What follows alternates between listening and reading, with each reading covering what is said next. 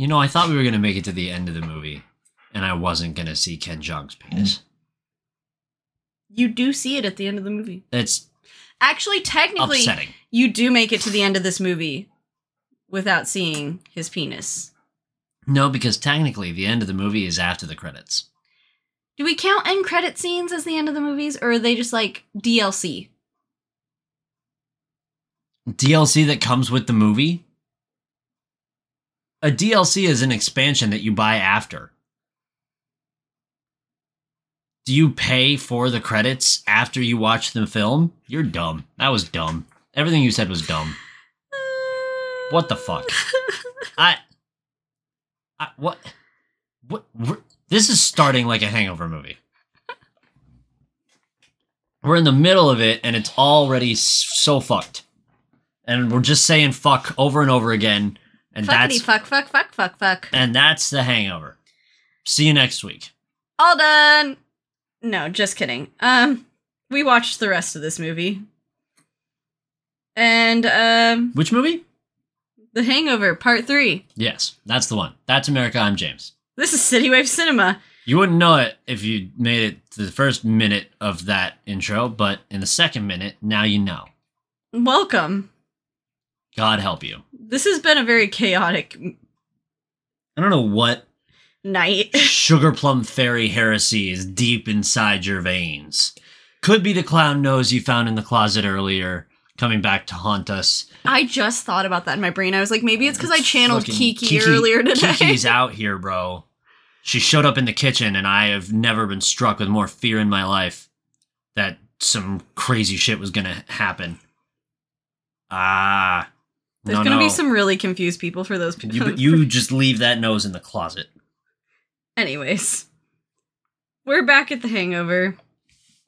And I'm going to start this right where we ended it in the bar with Chow holding a knife to Stu's throat, threatening everyone because they tried to drug him. And he said, he stopped, like, they get him to stop. And then Chow says a line that is, Can you trust me? And my gut No, he said, reaction. Can I trust you? No, he said, "Can you trust me?" Did he? Yeah, Oh. and I said, No. I was like, everyone's reaction should be immediately what my reaction is, which is, no, you cannot trust him. The fact that you followed him to his weird little hotel room shows that you all are so stupid. You can't, no, you can't trust Leslie Chow worth shit. This is the part of the movie where everyone becomes the stupidest version of themselves. They go back to Leslie's hotel. And he talks about, with a scale model and photos, this house. It's his house. It's his Or old it used house. to be his house. Yeah, that got sold away because he was arrested. And he talked he they basically set up this whole plan to break into this house because that's where the gold is. Right? Right? Right, I'm tracking. When did Hangover turn into like an Oceans movie? That's my note. Is, is this Ocean's Hangover Part 9? that was my note. We need to stop hanging out. We just write the same shit now. Um, and then I wrote, I hate Alan for the 13th time because Alan, in the middle of all his nonsense, sits on a bunch of crates, That house the chickens that Chow's been using for cockfighting and the chickens break out and cause violence. and attack everybody. And in the middle of this chaos of chickens pecking everybody's face, I wrote, "What the fuck is happening? This is not my this is not my normally scheduled hangover movie." And you know what? That's a good thing. Because the last time they did a normally scheduled hangover movie, it was fucking awful. And then Chow shoots chickens to get them off of people. He shoots at least two. I have trauma from this movie Well, you don't say. because of the amount. Maybe that's why this is so rough. I have trauma. So much actual violence. I, I don't for those of you that are new here, I can watch I can watch people get murdered and listen to true crime and do all that nonsense. and I'm very disturbingly unfazed. That's upsetting. Wait, when you shoot animals and when giraffes' heads get chopped off on the freeway, I get very upset. She hasn't been the same since. I I don't even like chickens that much, and I still was sad. You should eat their nugget forms, Um, but don't we all? we don't know who owns the house at this point. We just know it's a house. Owned by a very rich person, and I said, money says it's Mike Tyson. I also would have bet on Mike Tyson, It's given not. the fact that we've seen Mike Tyson pretty regularly through these movies. it's not Mike Tyson's house. Nope. but I would have put money on it in that moment. Um, and then we get there and we start the heist part of this movie. And as they start this, I think about everything that the wolf pack has done There's a lot. up to this point in all three movies. And they should all be in prison. Oh, for sure. For sure. Like, no questions asked, 100% in prison. In at least two countries. Maybe three now. We're getting there. Probably three. Um, The US, Mexico, and Bangkok. uh, I get my second you couldn't make this movie now note for body shaming Zach Galifianakis, but it's such a trope at this point that doesn't really matter? I don't know. No. Um, and then I wrote a note because what happens is we use the dog's collars to open the doggy door that's motion activated, which is why the body shaming comment comes in because they're like, Alan, you can't do it because you're fat. No, no. It's electronically activated, which is why they needed the collars. What did I say? You said it was motion activated. They had to crawl around on the ground to avoid the motion sensors. I meant Zach like couldn't fit through the door. I meant like it was like activated by the collars. I apologize for misspeaking. But yes, the collars activate the door and you crawl around on the ground and they tell Alan that he can't go through because he's fat. So Stu and Chow go in. And Chow is just chaos incarnate. Chow just goes straight up behind Stu and sticks his whole face in his butt Yep. and inhales deeply Mm, mm-hmm. A big whiff. and then eats dog food. Mm-hmm. Yep. A big whiff. And people made so much more money than I will probably ever see in my life Something like 15 million. to make this film. Yeah. Ken Jeong got paid to sniff Ed Helms' asshole. and to eat dog food, which probably wasn't real dog food, but and to also expose his genitals to the world. more than once. Again. For the third time. Did you ever find out if that's like prosthetic or if it's I his think real? it's his real dick. Well, here, I'll do a quick Google while you vamp. Um, I literally almost threw up because of No, this is gonna fuck my search history all up. Ken Jeong eating dog food. Me and Stu gagged in the same fashion at the same time. And I hated it. It was gross. It was disgusting. Thinking about it makes me want to throw up. And then I had a question. And my question is as follows Why does Alan stand the way he does? Because it's funny. With that, like, hand on his hip, like, like, stomach pushed out thing. I don't know. It's weird.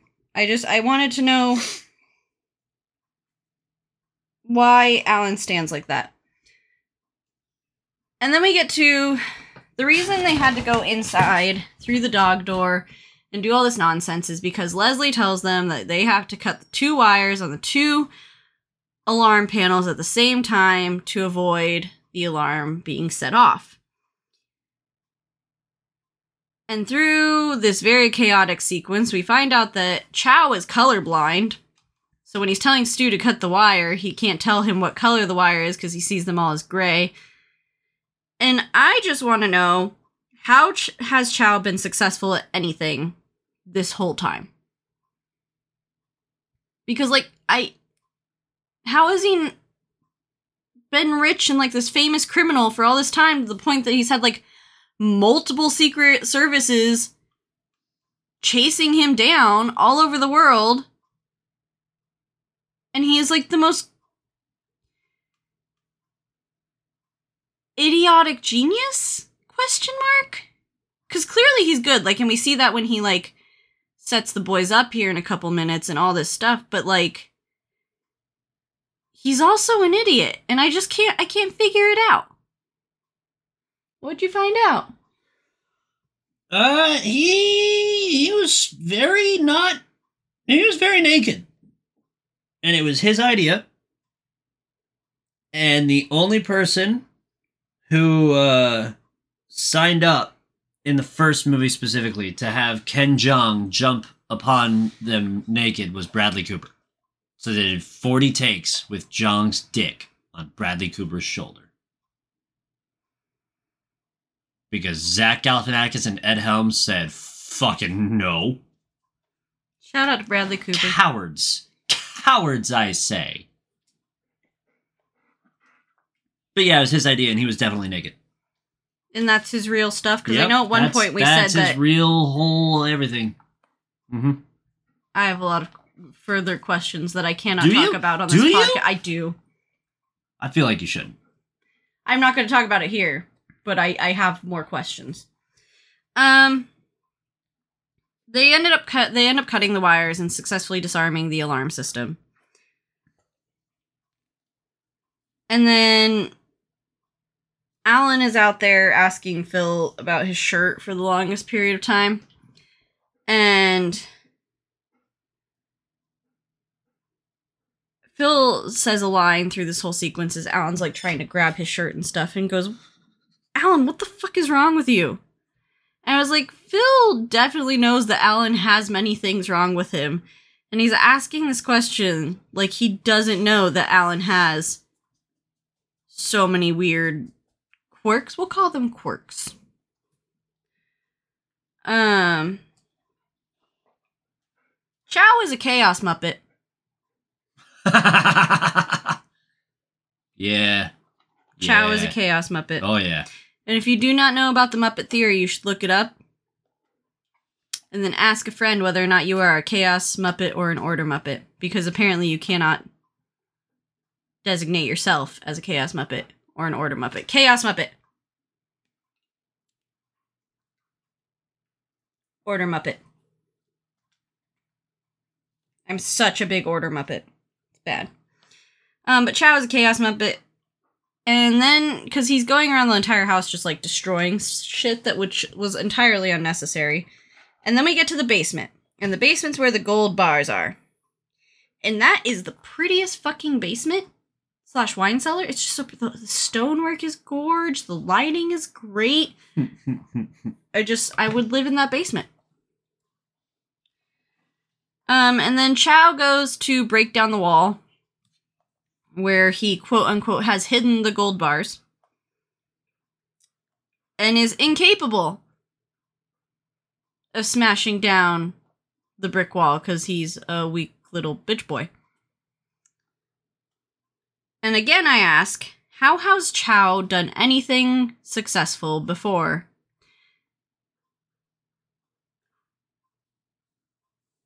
At all. At all. Full s- Ever. Like, I just don't understand.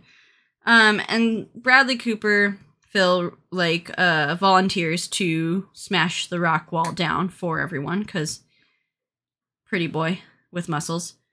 Um, and Chow makes a note that it gets easier if you take your shirt off. And Alan says, I've heard that too. And my note was, I too would like Phil to remove his shirt now to knock down the wall. Yeah, I was not. I was like, man, I'm right here. Stop being horny about Bradley Cooper. Just stop. Get some help. They then I know of a place in Arizona. they then um when they break down the wall they start this like assembly line of moving the gold bars up the stairs and into the bags Frankly, I was impressed that there was gold behind the wall. I I was I didn't think that there would be. And it blew me away and I'm happy about it. and the order the pecking order of gold bars goes Cooper drags it out the hole, tosses it to Alan. Alan gives it to Stu. Stu, throws it up the stairs, out the door to Chow. And at this moment, I look at Chow at the top of those stairs, and I look at that door that's at the top of those stairs, and I say, Chow is going to leave them in the basement. Yes, he is. And Bob's your uncle, wouldn't you know it? Like two minutes later, he leaves them in the basement, and he locks the door. And I got really upset because I said the line. I said Chow's like classic line of "Toodaloo, motherfucker," and he did not say it in that moment, and I was very upset. It's like if we're gonna do a hangover movie, we might as well do a fucking hangover movie. Um, and now they're all fucked because they're in a basement. Chow has set off the alarm, and And boom, police station. yep, Hard cut, straight to the cops. and Alan should not be allowed to talk to the police ever without a lawyer present. Nope, they uh, start going over files. Let's see. The dentist. No felonies, one arrest in Las Vegas. No big deal, right? The school teacher. No felonies. Did he get arrested in Vegas? One arrest in Vegas. And Zach Galifianakis, Alan, has a folder the size of a young adult novel full of charges, felonies, etc. I hate Alan He's the worst. for 14, Truly a terrible character. Truly. and I hate Alan Oh, he's so bad. for the 15th time because while they're talking and trying to like save their case, he's just sitting there laughing at all the shit he's done. It's like a walk down memory lane for him. Um, but they end up essentially it's probably like well the dude's not pressing charges in fact he's asked that they be delivered to his house and there's a car waiting out for them so he's And we're going, oh, it's Mike Tyson. i was like oh it's mike tyson because that's like what mike tyson does for these guys Yeah. um and so they get in the car and they go back to the house and as they're driving up to the house again i, I just this house is it's like fucking gorgina it's so pretty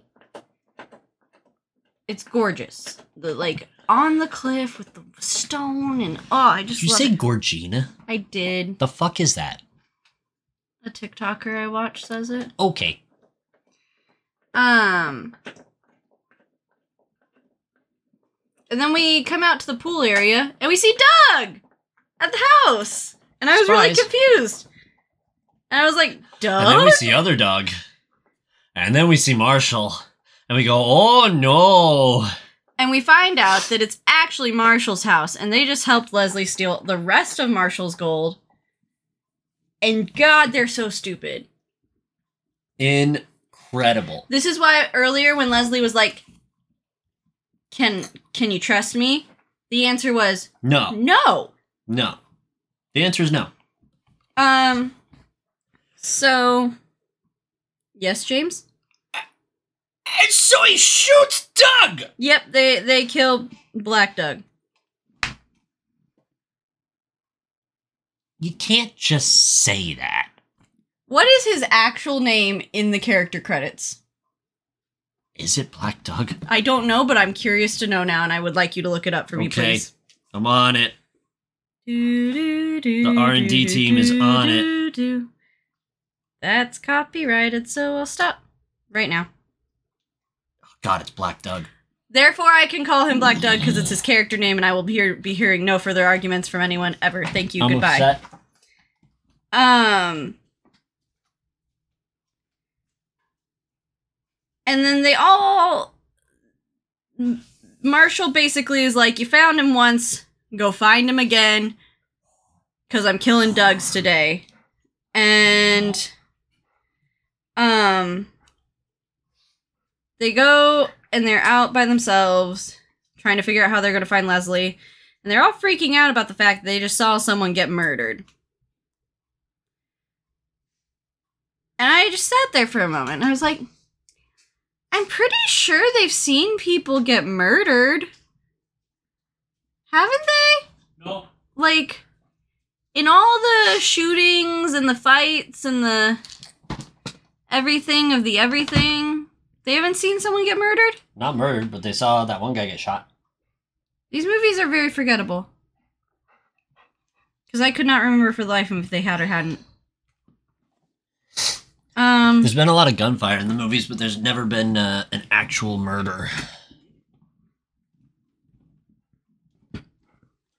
It's I- actually in the IMDb trivia that this is the first Hangover movie where someone dies. Alrighty then, I stand corrected. Technically, Chow's pulse did stop and he was dead for a minute. Um, technically, um, actually, um, I hate Alan for the sixteenth time in this movie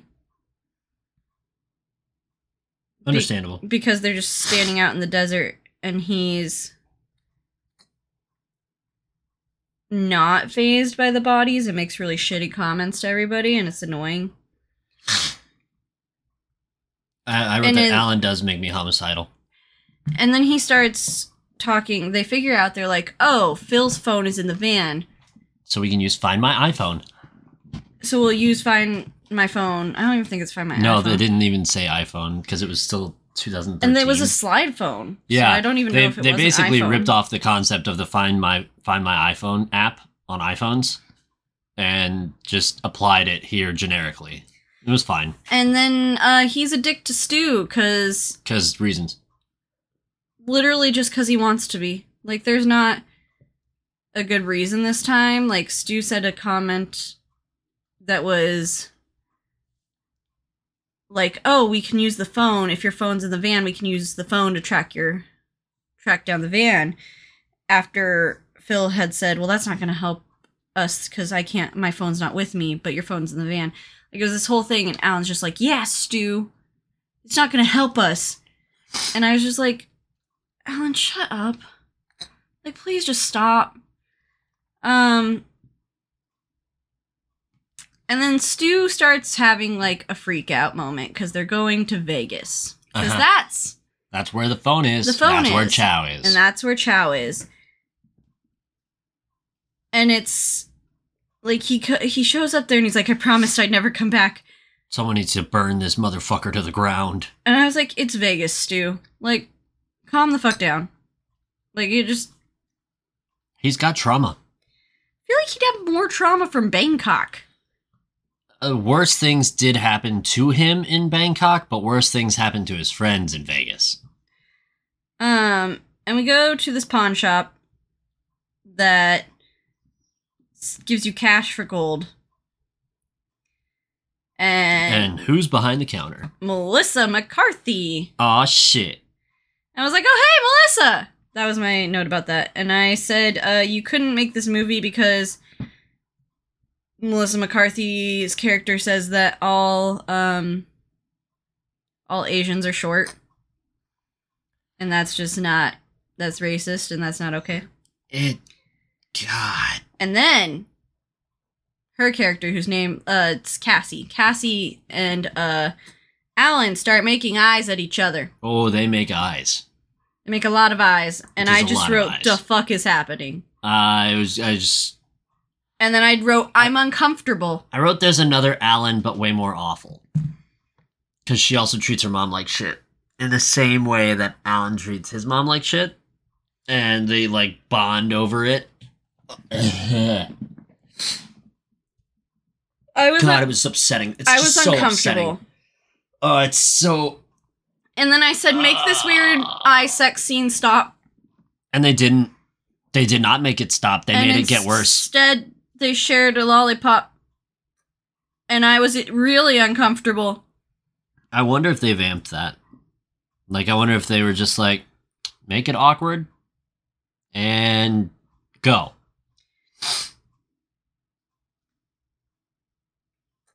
And then I wrote what is happening? It was just terrible.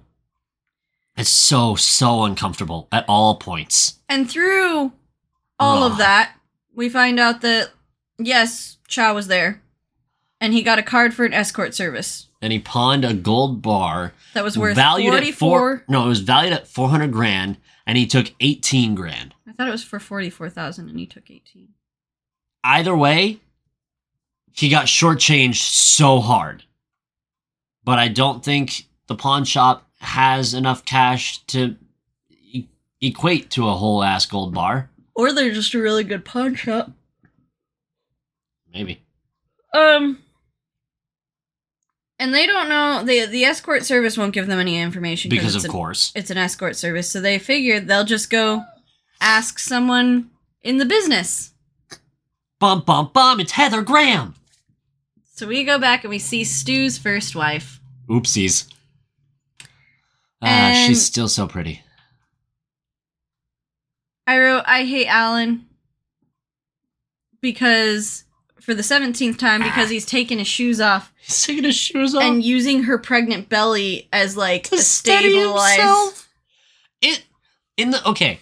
Here's the thing about it. In the second movie, it's it's that first step away from Alan being this like comical idiot, but still a goofball, right? a lovable goofball. A lovable a lovable idiot.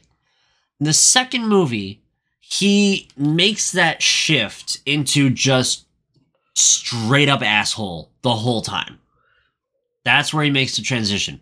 In this movie, he's still in that space, but the gags that they wrote for it are lighter in a way where it's not so horrible all the time and it's more just outlandish behavior rather than truly like almost sinister. Like that gag in particular is just so ridiculous that it's less offensive to me than any of the shit in the second movie. We also find out that Stu's first wife is loaded now. Because she, married, a surgeon. And guess who else is there? The baby. But he's not a baby anymore, but it's the baby. What's his name? Tyler? His name's Tyler or Carlos, depending on who you Uh. ask. Ah. And at the exact moment of seeing, seeing um this kid, I said, "Oh God, oh no. Alan is gonna get weird." Yep. And then, wouldn't you fucking know it? Alan gets weird. Yep, he has to hang out with the kid alone while they all go call random Random escorts. escorts and try to find Chow. And I- which works. I mean, yeah, she's in the inner ring. It's not gonna be that hard. Um, no pun intended. And then I wrote, "What a fucking playroom this kid has." Holy shit, that's surgeon money right there, baby. It was Woo. so pretty. I wanted to hang out in there myself. Um, I hate Alan for telling for him telling the kid that whoever the Jeff, Jeff the surgeon is not his real dad. is not his real dad. And then I wrote, "This kid is going to need therapy." And then I and then hate he tells him that he's his real dad. And then I hate Alan for the 19th time because he says that he's his real dad and his name is actually Carlos. The kid's name is, he tells him, he's like, Your name was Carlos once. And I was like, Just, uh. Oh, it's disturbing. And then I wrote, because then they go into like the kid's play tent and like hang out in there. And I wrote, How am I even more uncomfortable than I was like 10 minutes ago in this movie? How is that even possible? But I was. It's wild. Um, and side break, we go to the kitchen where the people are actually doing Actual plot work? shit, and um, we find out the Chow's at Caesar Palace In the penthouse. in the penthouse because, of course, of course he is. We have to go back to Caesar's. yeah, and we have to go back to that room. Sure. Of course, it's there because it has to be because we decided after the second movie to tie everything up in a nice bow. Um, and then we get a weird moment. And not a weird moment like the rest of the weird moments, but it's a weird moment because it's in a hangover movie and I felt things. It was a little sweet. It was a sweet moment. But also, there was too much creepy behind it so that I still didn't like it. The, he says bye to the kid. The kid gives him a hug, and it's sweet. And then he gives the kid sunglasses. And then he gives the kid the shades because he put the shades on the baby. I mean, y'all saw the T-shirts It's a as you were callback. growing It's a up. callback. It's cute. It's sweet. And I, I it still made me cringe hard. M- my Grinch heart grew three sizes that day. Maybe not three sizes, like a size. In size. Mine shrank. Um, they show up at Caesar's, and Stu is experiencing so many symptoms of someone that has PTSD, which he probably does. Oh, sure. But Stu should really go to therapy. Probably. Um, and they make this plan to get Chow out, which is basically that Phil and Alan are going to take a bunch of sheets and string them down and belay down the side of Caesar's palace onto the balcony of the penthouse because they know that's how you can get up there because the first movie happened Yep. and they know that you can get to the balcony from the roof because the first movie happened. Yep. And they're gonna have Stu wait down at the bottom with the getaway car, and they're gonna belay down the building, go in there, drug Chow because you know that worked so well the first two times we tried. Clearly, that's the way to go. Still. Um, and then take Chow down to Stu. But I will say this is a better plan than their original plan they had to drug Chow. So, and then Alan has a fear. Alan has a fear. Yeah. Is he afraid of heights? Or what are you? Talking about? no. What are you talking about? When they try to belay down the building and Oh, I th- I was gonna talk about the hand spitting for a minute oh okay. because we have this moment where you know like you and like make your hands so they're not slippery, and uh, for so much time, too much time is spent on Zach Galifianakis Trying to hawk a fucking loogie into his hands. and making the most disgusting noises. Um, God. Ah, and then haunts me. Phil gets on the sheets and starts going down, and Alan is like, "Wait, let me take a picture." And I was like, "You know, fair. I too would want a picture of me belaying down the, side, of Caesar's, Caesar's. palace." Because how many fucking times are you gonna get the chance to do like Pixar? It didn't happen. Like you might as well grab one while you're up there. We have smartphones Um, at this point. So Phil gets down there, fine. Then Alan tries to go. And the rope comes loose because Alan can't climb down methodically or still, and he's just flailing about and swinging around. And so the tied together sheets come loose because you're giving them too much jostle. And he gets stuck on the letters of Caesar's palace. Yep. And Phil tells him to just jump and that Phil will catch him. And I said, Phil cannot catch Alan. There is no way that Phil can catch Alan. Um, What happened? Because I, I like blocked it from my memory. I just what happened what do you mean what happened? when he when he fell? He got caught in the letters of Caesar's. No, no, when he fell off the letters. Oh, when he jumps, Yes. Phil tells him to just like come Just straight down, drop. don't push off, don't do anything.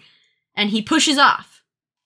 And he ends up landing on the railing of the balcony and almost going off the side of the edge, but Phil grabs him by his vest and pulls him back. That's it. That's Okay. all that really happened. Okay. That's why you edited it out because it wasn't that big a deal. But I did write Alan is stupid for not following instructions and pushing off. Um, he also could have made it much simpler, and James and I were talking about this as it was happening. If he had just shimmied in between the letters that he was already stuck on top of, Yeah, dude. and like- then like just dropped down because the rope wasn't much further down than the letters. There was eight feet from the end of the rope. They say it. There's eight feet and from it, the end of the rope to the balcony. like just dangle and then drop, and you have maybe a five foot drop. It'd be fine. You'd be fine. You'd be fine. Jumping off the top of the letters and pushing off the wall. Horrible, horrible, all bad, very bad, no good, very bad. And then we get to the coolest scene, Coolest? yeah, in the entire movie. In maybe the entire franchise for me. What? The strobe light walkthrough of them trying to track down Leslie in his rave apartment that he has made was just really cool. I liked the effects, I liked the disorient like how it made you feel disoriented like the characters. I like the just flashes of light. I'm I'm into that sort of thing where it's like you can get those flashes of stuff happening and it's black and I liked uh Don't get her started about Fuerza Bruta. literally same thing. Um I liked it in the Batman too, where they did that machine gun scene and it was just like flashes of light and you couldn't see what was happening, and then you'd see what was happening and that sort of thing. I just like that effect. I think it's a cool thing. Um And we I just read that filming in strobe lights sounds truly unfun. James has a hard time with flashing lights. As, as it's not that I have an issue with flashing lights, it's that I cannot imagine trying to film a scene in strobe. You also It have a hard time with flashing awful. lights. You said you've said yourself because of that warehouse that you work in. Well, there is that's an issue with the lighting grid itself, but the uh, just the conditions of doing take after take after take in it. Like I'll go to raves, that's no problem. I'll go to shows, clubs, whatever. That's no big deal. But can you imagine the work day for those actors? 15 takes in to that fucking scene walking around in the fucking strobes. They're to have headaches. That's a rough work day. That sounds bad. Purely on the production side. I don't give a fuck what it looks like. It sounds like an awful, miserable experience. Looks cool. Sure. Um, Most of the stuff that looks cool in movies was awful to do. they end up finding Chow. Eventually, like through this sequence, and they fight him. Briefly. And yeah, they they kind of barely fight him. Chow tries to kill him again. Yeah. and then they chase him, and he is on a different balcony in a different room because penthouses. And he's just standing there about to jump. They're trying to convince him not to jump. And then he just yeets off the side of the building and How can you kill what is already dead? Off the wall. is gliding because he had a backpack on. I don't know why they didn't see that. Uh, I I, I was like, every I, you should know he's gonna be He a fine. parachute. Like a very clear and distinct parachute on. And so he parachutes off, glides across Vegas for these really cool shots. Um, Oopsies his way into landing on top of the limo as Stu tries to track him via the air. Yeah, so they call Stu, they're like, follow him. Stu's chasing him through Vegas. And then through complete chicanery and happenstance, Chow lands on top of Stu's limo as Stu has lost sight of him because Chow's on top of him. There's a line that gets said basically when he impacts on top of the car, Stu's been on the phone with uh Phil. yeah, I fucking forget his name because I just keep calling him Bradley Cooper. Uh Stu's been on the phone with Phil, basically just communicating back and forth what's happening. He drops the phone in shock. The phone wedges itself underneath the brake pedal, so now you can't brake. Leslie is dangling on the windshield, his parachute blanketing the entire front of the limousine. You can't see anywhere, and they're they're yelling at each other. And Leslie says a line that just fucking had me giggling. He goes, he laughs. He goes, "Ah, we're gonna die finally." Oh, what a fucking great line that is! Just all of the movies they say, "Oh, we're gonna die, we're gonna die, we're gonna die," and then finally in a situation where someone could potentially die, he goes, "Oh, we're gonna die finally." That just made me laugh. I had a nice giggle about it. It's also a callback to his line of, uh, but did you die? But did you die? Great. Um, Terrific. They end up crashing, kind of, They had a fire hydrant. and then they come to a stop, and Chow is knocked unconscious. Then he wakes up. Uh, they make this line of like, "I think he's dead," and I was like, "Chow has been dead so many times in this franchise." Um, so there's so many times that he should have died, and there's so many times that he has been declared dead and hasn't been. He's just Kenny. Um, really though. Uh, and so when he wakes up, Stu says it's over, Chow, and he scoops up Chow and puts him in the trunk. And I said the full circle of this is real nice. They did a real good job on tying everything up in a nice bow. I just had to laugh because he's Stu straight up kidnaps Chow in the middle of the street at night in Vegas. And even though it's not like on strip, there's still like 85 people walking around that just see this. And no one does anything. Um, they drive to meet Marshall to give him Chow. And the gold. and the gold because they while Stu was getting Chow Alan and Phil were packing up the gold that Chow just left in the penthouse out and about because Chow does Chow shit. Um, and then as they're driving, Chow is trying to plead with them Make to- a deal. to make a deal, open the door, like do whatever they can. it's basically I- just a monologue of Chow shit. I see Alan's face. And I write, Alan, stop. Because Alan feels bad. Because Chow's his friend. And we know Kind that of. Alan will do anything. Alan thinks he's his friend at least. Yeah. And we know that Alan will do anything for his friends, including drug them so they have a better time in Vegas or try to stop a kid from infiltrating the wolf pack. We're not saying they're good things, we're just saying that he'll do anything for his friends. Um Yeah. and I wrote don't do Alan things. And then Alan does Alan things He has to get the last bag of gold to give to Marshall. to give to Marshall. So he grabs a bag, tosses it in the pile. Marshall shows up. They get out of the car.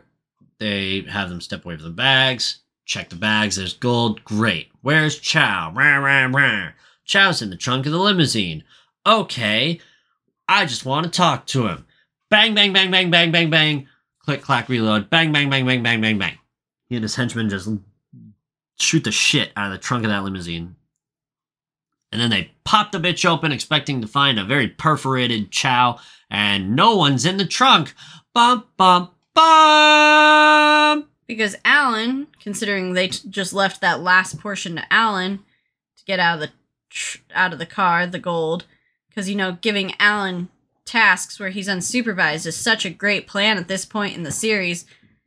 Um, Alan loosened the lock in between the chair or like the seat and the trunk, so Chow could get out, and also gave Chow his gun. Did not give Chow his gun, just left the gun. Yeah. Um, and so after the trunk opens and there's no Chow, Chow pops out of the sunroof and says, The line! After he shoots the two bad guys, because he just straight up pops up and shoots them both. And then he says, And then he says, The line! Toodaloo, motherfucker! Um, So yeah, yeah, that's the end of the movie. more or less. We, they have this like weird moment where Alan breaks up with Chow. They go back and they get the minivan and Alan tells them he wants to stay. And they're all like, cool, see you later. And they leave. They're all okay just leaving the crazy person they were supposed to be escorting to an institution alone in Vegas, no questions asked, after the whole point of this movie was to take him to an institution. I, dude, I wrote the note. I was just like, I wrote two notes. I was like, no one called to check up on them, first of all. Like in all the other hangover movies. And I know, I know it's like a, they were still within the time constraints of how long they were supposed to be gone, getting him to the facility and getting back home. But no one ever bothered to call to see how it was going. And that's like I'm one of the least believable things because at this point, when those four have been in the same place say. at the same time, shit's gone crazy, and all of their wives, girlfriends, etc., know about that. So surely one of them would have called to make sure they weren't dead, right? Or at least that they No were on does. track, someone wasn't missing, you know. No one does. No one does that. Uh, so we never have that phone call between Phil and Tracy. Uh, and fucking yeah, they uh they leave Alan outside the pawn the pawn shop, and then he promptly goes inside the pawn shop and Bob's your uncle. It's Melissa McCarthy, and we have yet another truly egregious scene. They agree to go on a date. And then she basically prompts him to kiss her. And, then he kisses her, and I have seen better kisses on the Virgin Diaries. Oh, it was not good. But it was not good on purpose, so it's fine. But boy, it was not good. Um, And then he takes his pants off. which leads me to my last and final I hate Alan moment number 21. Because he just takes his pants off and insinuates they should have sex because that's what he saw in a porno. I s- what's better is it's not what he said either. He goes, she goes, interesting, or something to that effect. I don't remember what she said. And he goes, I saw it once in a pornography. And Except he says pornography really weird. he says too. pornography weird. but I couldn't remember what syllable It- he whatever whatever the inflection he adds is just so appropriate. Does he call it a pornography? I can't I, remember. it might have been a pornography. it was weird. Whatever it was, it was just so oh god, and it, that's exactly the reaction they're looking for, and they just fucking nailed it. And she goes, maybe we'll wait. And he goes, oh yeah, okay, and puts his pants back on, which you know that's a sign of restraint. That's good. That's a semblance of maturity. Then we flash forward six months to Alan's wedding, where he sits the wolf pack down and tells them that he cannot be a part of the wolf pack anymore resign from the wolf pack. because he's got to be dedicated to Cassie now. And the whole wolf pack's like, thank fuck. like, not one of them is phased. And then we get this really weird line where uh, he says, she lets me mount her, which relaxes me. And Doug's like, maybe don't say that part. Maybe never say that again. He goes, And "Ah, then ah."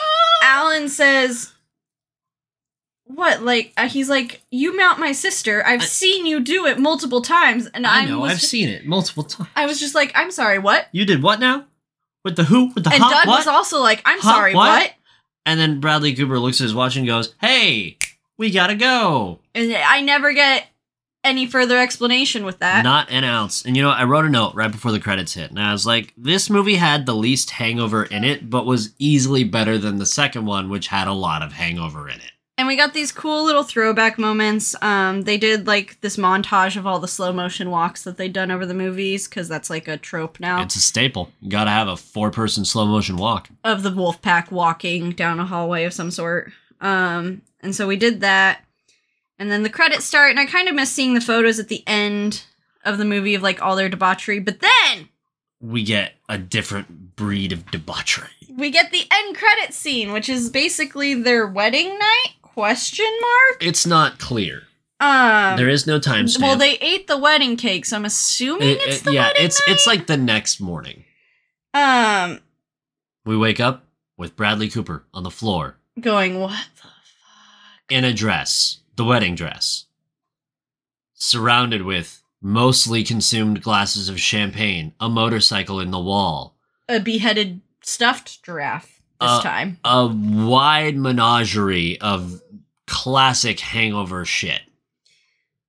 and mm, Cassie's there, She's asleep on the mattress on the floor next to Alan. Alan, and Phil is there, and then Stu is Stu there. Stu walks out, the happiest that we've ever seen him wa- wake up from one of these nights, and he's like, "Man, we're crazy! I'm wearing ladies' underwear." But he also had some surgery done. sporting some ginormous tits. Just enormous knockers. Out and about. At attention, just like the silicon should be. And whew, I wrote several notes about this scene. I wrote, "Movie has to play the hits." Gotta play the hits. Um, and the I hits are said, the hits for a reason. "Boobs is the best deformity to happen to Stu in this series." You're right.